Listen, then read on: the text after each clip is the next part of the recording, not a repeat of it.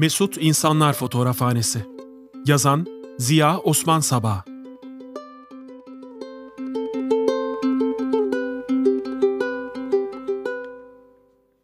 O akşam işimden erken çıkabilmiştim.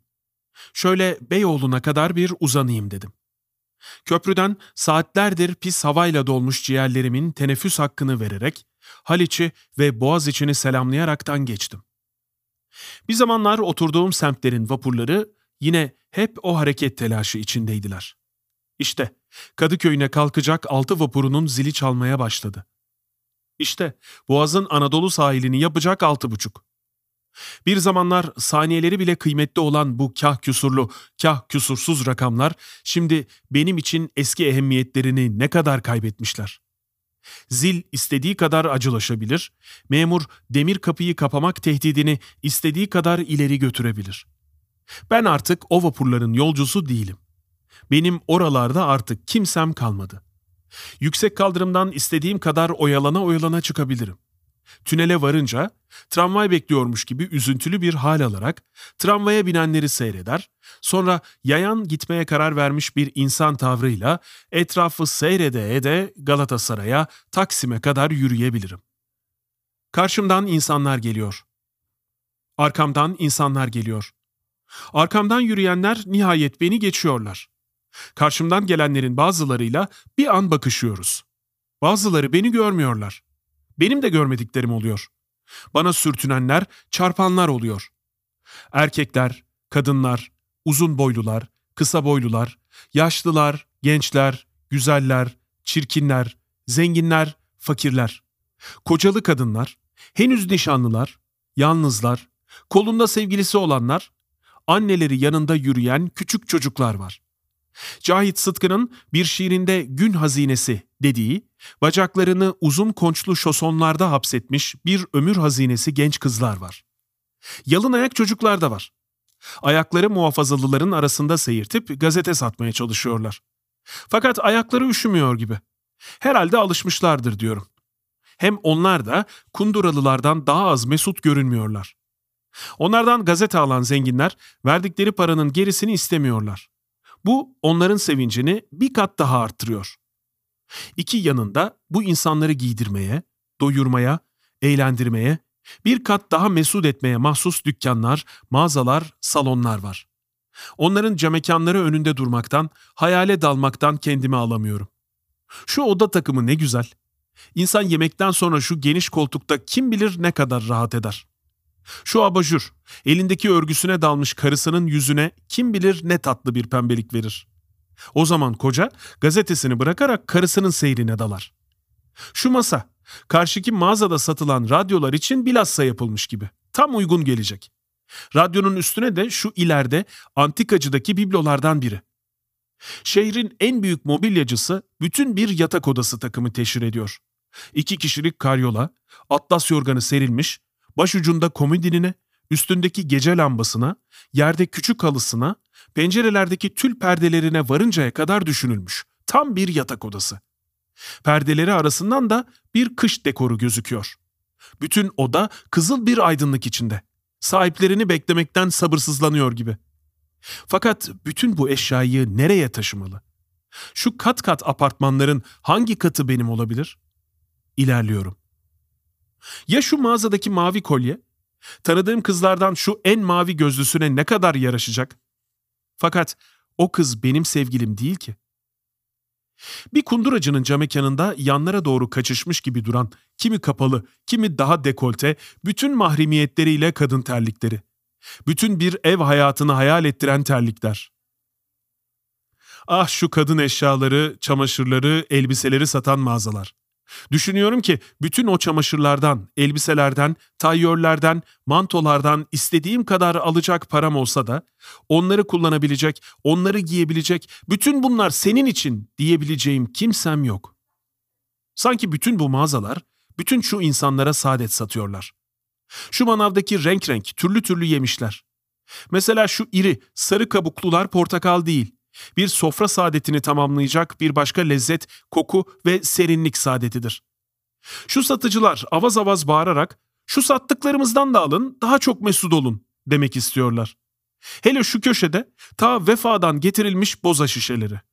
Bu yemekten birkaç saat sonra bir babanın ailesi efradına üzerine tarçın ekerek, leblebiler koyarak yudum yudum tattıracağı bir nevi şahsına münhasır saadet değil de nedir? Bu caddeye ne kadar da çok fotoğrafçı toplanmış. Şimdiye kadar kaç tanesinin önünde resimleri seyredaldım. Bütün bu mesut insanlar buralara da saadetlerini tespit ettirmek için koşuşmuş olacaklar. Bu resimlerde yaşayacaklarından daha uzun zaman tebessümleri devam edecek. Şu gelin, demin gördüğüm kocalı kadın değil mi? Şu pembe yüzlü çift örgülü saçlı küçük çocuk. Daha demin sıçrayarak yanımdan geçen genç kız değil mi? Belli belli. Bu fotoğrafhanelerde hiç ölülerin resmi yok. Zaten en yakın mezarlık buraya kilometrelerce uzakta. Bu caddede ancak mesut dolaşılabilir. Yalnız bu caddede bulunmak insanı mesut etmeye kafidir. Yaşadığımı, ben de saadetimi düşünmeliyim. Şu kadar dükkanın içinde elbette beni de mesut, hiç olmazsa memnun edebilecek şeyler satanlar da yok değil ya. Şuracıkta kunduralarımı boyatabilirim. Şu kravatı pekala satın alabilirim. Yeni gelmiş şu şiir kitabı bana pekala zevkli saatler geçirtebilir. Ben de pekala şu mesut insanların fotoğraflarını çıkarttıkları fotoğrafhanelerden birine girebilir. Ben de mesudum, benim de resmimi çekebilirsiniz diyebilirim. Fotoğrafçı da itiraz edemez. Sizin kimseniz yok, fotoğrafı ne yapacaksınız diyemez. Sorarsa elbette günün birinde benim de bir sevgilim olabilir. Sizin çekeceğiniz bu en güzel fotoğraf onun çantasının gizli bir köşesinde güzel kokular içinde yatabilir derim. Sonra beni sevecek kimse çıkmasa bile. Haberiniz yok mu? Yeni bir şiir kitabım intişar etti. Bu kitap pekala bana şair dedirtebilir ve kim bilir zaman gelir edebiyat tarihçisi bu kitap intişar ettiği zamanki fotoğrafımı arayabilir. İstikbalin nefis kağıtlı bir edebiyat tarihinin sayfaları arasından bütün gençliğimle tebessüm edebilirim. Evet evet, hiç olmazsa genç değil miyim?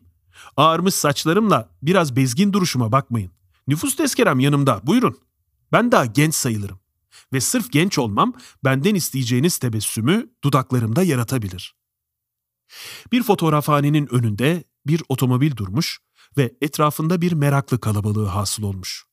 Yaklaşıyorum. Otomobilin içi, camların kenarları bütün çiçeklerle süslü. Demek gelinle güvey fotoğrafhanedeler. Ben de bu fotoğrafhaneye girer, hem fotoğrafımı çıkartmış olur, hem de hayatlarının en mesut zamanlarından birini yaşamakta olan bu çifti, kapıdan çıkmak üzereyken olsun bir defa selamlarım. Bütün duvarları fotoğraflarla kaplı holde bekliyorum. Bütün fotoğraflardaki insanlar tebessüm ediyorlar. İşte yeni rütbesinin verdiği gurur ve emniyetle istikbaline gülümseyen genç subay. Büyük bir lastik topu dünyanın en büyük hazinesiymişçesine sıkı sıkı tutmuş, yanaklarından sıhhat fışkıran gürbüz çocuk. Bir fakültenin mezunlar hatırası. Hocalar memnunluk ve iftihar içinde.